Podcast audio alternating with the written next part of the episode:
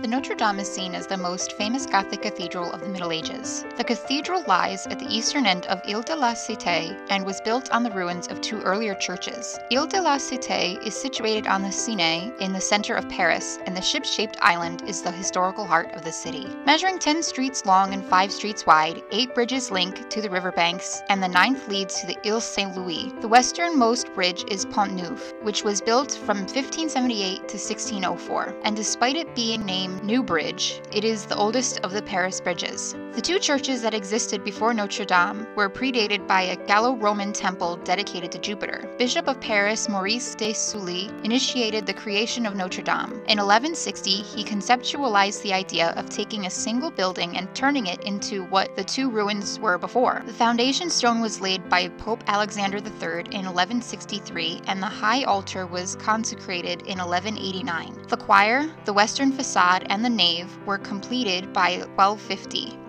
porches, chapels, and other embellishments were added over the next hundred years. One of the most well known features of the cathedral that we saw collapse is the spire. The main and central spire that was built with the church was completely removed in the 18th century due to instability, but was then added again in the 19th century during its restoration. The inside of the cathedral is 427 feet by 158 feet, and the roof reaches 115 feet high. On the western side of Notre Dame, the two Gothic towers we still see today that hold the rose window were added in 1210 through 1250 and reached 223 feet high. These two towers were separated by three floors, and the doors are fashioned with Gothic carvings depicting Old Testament kings. The rose windows, which were damaged in the fire, still held 13th century glass from when they were put in. The cathedral also features the first use of the flying buttresses, a design composed of an arch that extends from the upper portion of the wall to a pier of great mass, in order to convey to the ground the lateral forces that push a wall outwards, which are forces that arise from vaulted ceilings of stone and from wind loading on roofs. Notre Dame has stood through different massive events in France, one including the Revolution, which threatened to destroy the cathedral but was saved by Napoleon, who in turn crowned himself emperor in the Notre Dame in 1804. One of the more famous centerpieces of the cathedral are the bells and the organ.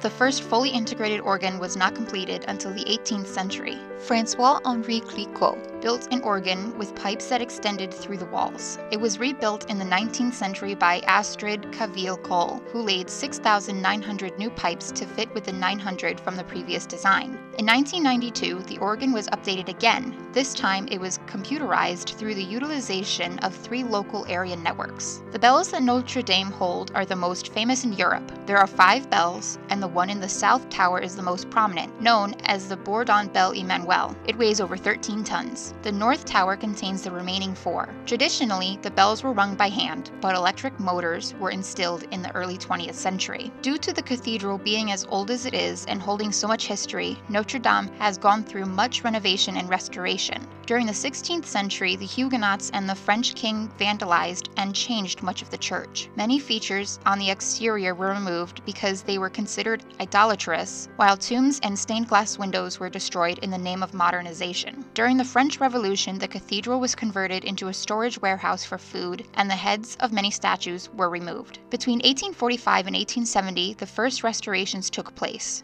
Most of the damage from the century previous was restored upon new additions to the construction. 1991 started a new program for restoration of the cathedral and has continued well past its expected finish date. This program focused on the cleansing and preservation of the sculptures in and around the cathedral, and in 2014, the lighting in the cathedral was updated. Most of the wood that burned in the fire was put in place in 1160. Nearly a millennium ago, it was a forest, and now it sits as ash. The fire began in the attic of the church. Though the roof, which was the oldest standing of its kind, has now perished, most of the historical art and parts of the church were saved. For the last half decade or so, an architectural historian named Andrew Tallon worked with laser scanners to capture the entirety of the cathedral's interior and exterior in meticulous 3D point clouds. The New York Times reported on stacks of masonry fallen or removed in the gardens. Gargoyles had given way to plastic pipes to drain away rainwater. A remodel was imperative. This is the project that was going on when the fire had started. The gargoyles were removed, many statues were uplifted and set aside, art was moved to be kept safe and clean while workers restored the historic cathedral so it could withstand our modern age.